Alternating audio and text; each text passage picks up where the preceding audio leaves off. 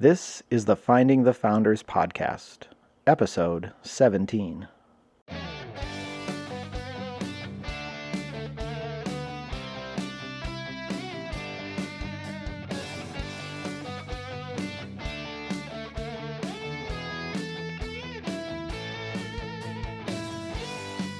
Hello, Patriots.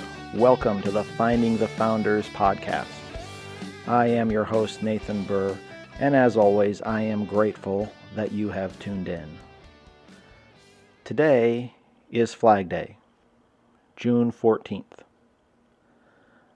And I'm guessing that many of you might not be aware of that.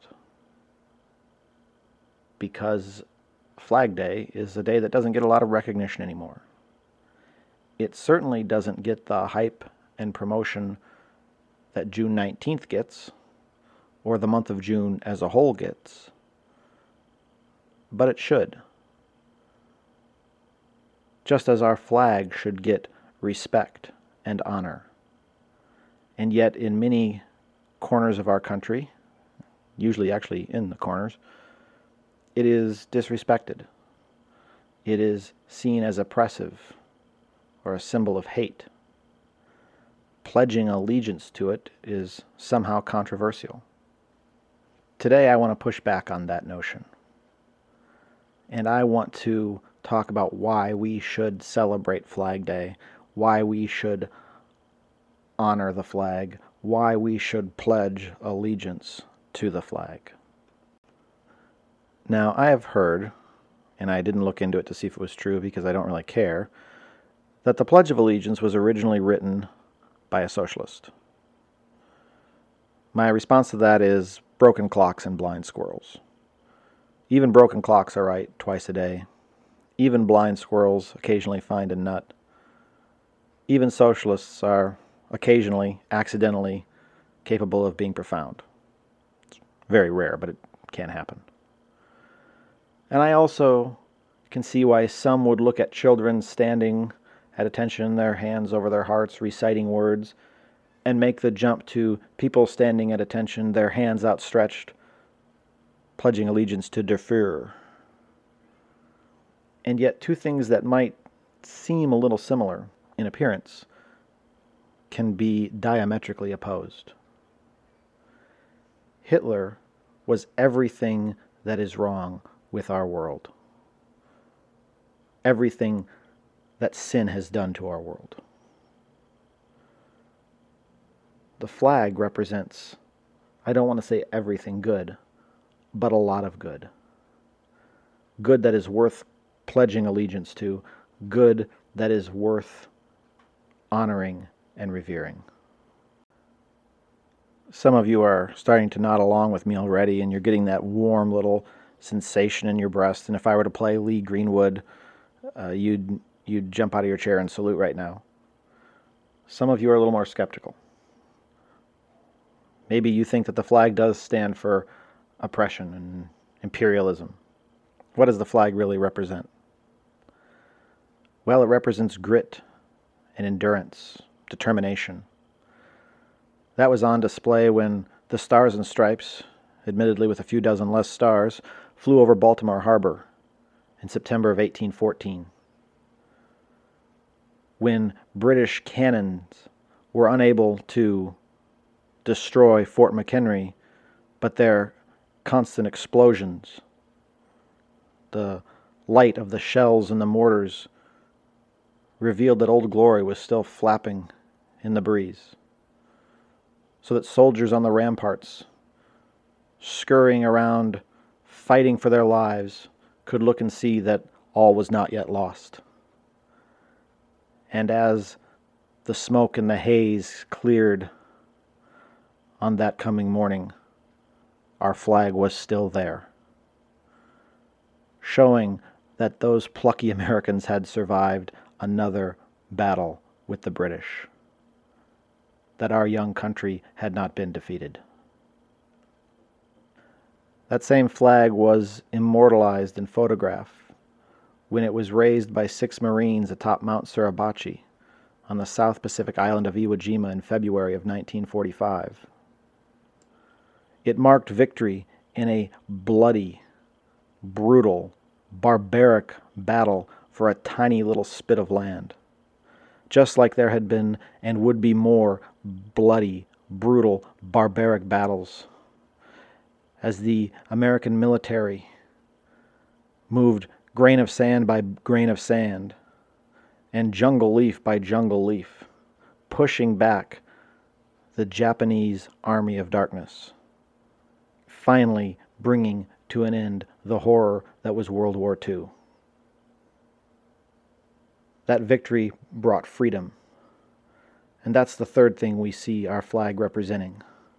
Whether it was flying alongside the flags of France or other European nations, as the Allies swept toward Germany and pushed back the Nazis, or whether it was waved by a young child in a dusty street of Baghdad, following a bust of Saddam Hussein that had been torn down and was being dragged through the dirt after the Americans liberated Iraq. Or, like it was at Suribachi, it's been raised in other cities in other countries after America freed them from their despots and tyrants, but it was flown there temporarily. Because America's battles were not battles of imperialism and conquest, but of liberation. They came not to take, but to give freedom. That flag was planted on the surface of the moon on July 20, 1969, marking the pinnacle, at least at that point, of human discovery and accomplishment. Those astronauts went where no man had gone and where no man from any other country has gone since. And that flag standing stiff on the moon represents decades of American ingenuity and inventiveness that have made the world a better place. And that flag was again captured in an iconic photograph when it was raised by New York City firemen over the wreckage of the Twin Towers in the wake of 9 11. There it stood for hope that in a moment of national tragedy, we would not be defined by that tragedy, but by our response to it. That we would rise from the ashes. And a few years later, the 1,776 foot tall Freedom Tower, topped by the American flag, was raised over the New York City skyline. Grit and endurance, victory, freedom, discovery, hope. When we stand for the flag at a ball game or a parade, or when it's draped over the casket of a fallen service member, we're not worshiping a mere piece of cloth. We are honoring all that the flag represents. Similarly, when we pledge allegiance to the flag of the United States of America, we're not pledging allegiance just to a piece of fabric, but rather to the republic for which it stands one nation, under God, indivisible, with liberty and justice for all. That's the American idea captured in just a few words. You know, it's something of a pet peeve of mine, and I'm going to dedicate an episode to this somewhere down the road. It's a pet peeve of mine when people say that America is a democracy. America is not a democracy. The founding fathers were very clear to make sure that America was not a democracy. America is a constitutional republic. And when we pledge allegiance to the flag, when we honor the flag, we're pledging allegiance and we're honoring that republic. So let me let the founding fathers tell you a little bit about that republic. Here's just a few snippets of things they said. John Adams. They define a republic to be a government of laws and not of men. James Madison. The genius of Republican liberty seems to demand on one side not only that all power should be derived from the people, but that those entrusted with it should be kept in dependence on the people. Benjamin Rush. Liberty is the object and life of all Republican governments. Charles Carroll. Without morals, a republic cannot subsist any length of time. And John Jay. I consider knowledge to be the soul of a republic. Put another way, a government of the people, by the people, for the people. Life, liberty, and the pursuit of happiness. Indivisibility, with liberty and justice for all. That's what our republic is. That's what our republic was intended to be. That's what the flag stands for and represents. And that is why we should honor it why we should respect it, why I suggest to you we ought to pledge allegiance to it, why we ought to be willing to die for it. You know, there's one other aspect of this that I want to touch on very briefly, and that is that there are some who would say that pledging allegiance to a flag or to a republic borders on idolatry they would say that as Christians we owe allegiance to God, not to this, that, or any nation.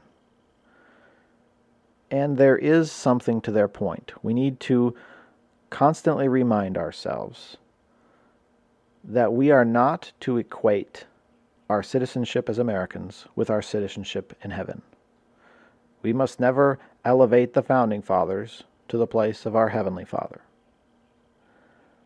And yet, I don't think any of us would tell a bride and groom standing at the altar that they had better not pledge to love, honor, cherish, or especially obey the other, because as Christians they should love and honor and cherish and obey God. We would never say that. Loving God and obeying God is exemplified by loving and cherishing our spouse, by dedicating ourselves to our children. Similarly, I would suggest that pledging allegiance to God and dedicating ourselves to living life in the way He has called us to live it would lead us to pledge a lesser allegiance to a country built on biblical ideas and values and principles. And if you're not convinced that that is what this country was built on, I encourage you to go back and listen to this podcast from the beginning, because that is largely what we've been talking about up to this point. I want to close by reading you a poem called A Toast to the Flag by a man named John J. Daly. I know nothing about him other than he is the author of these words.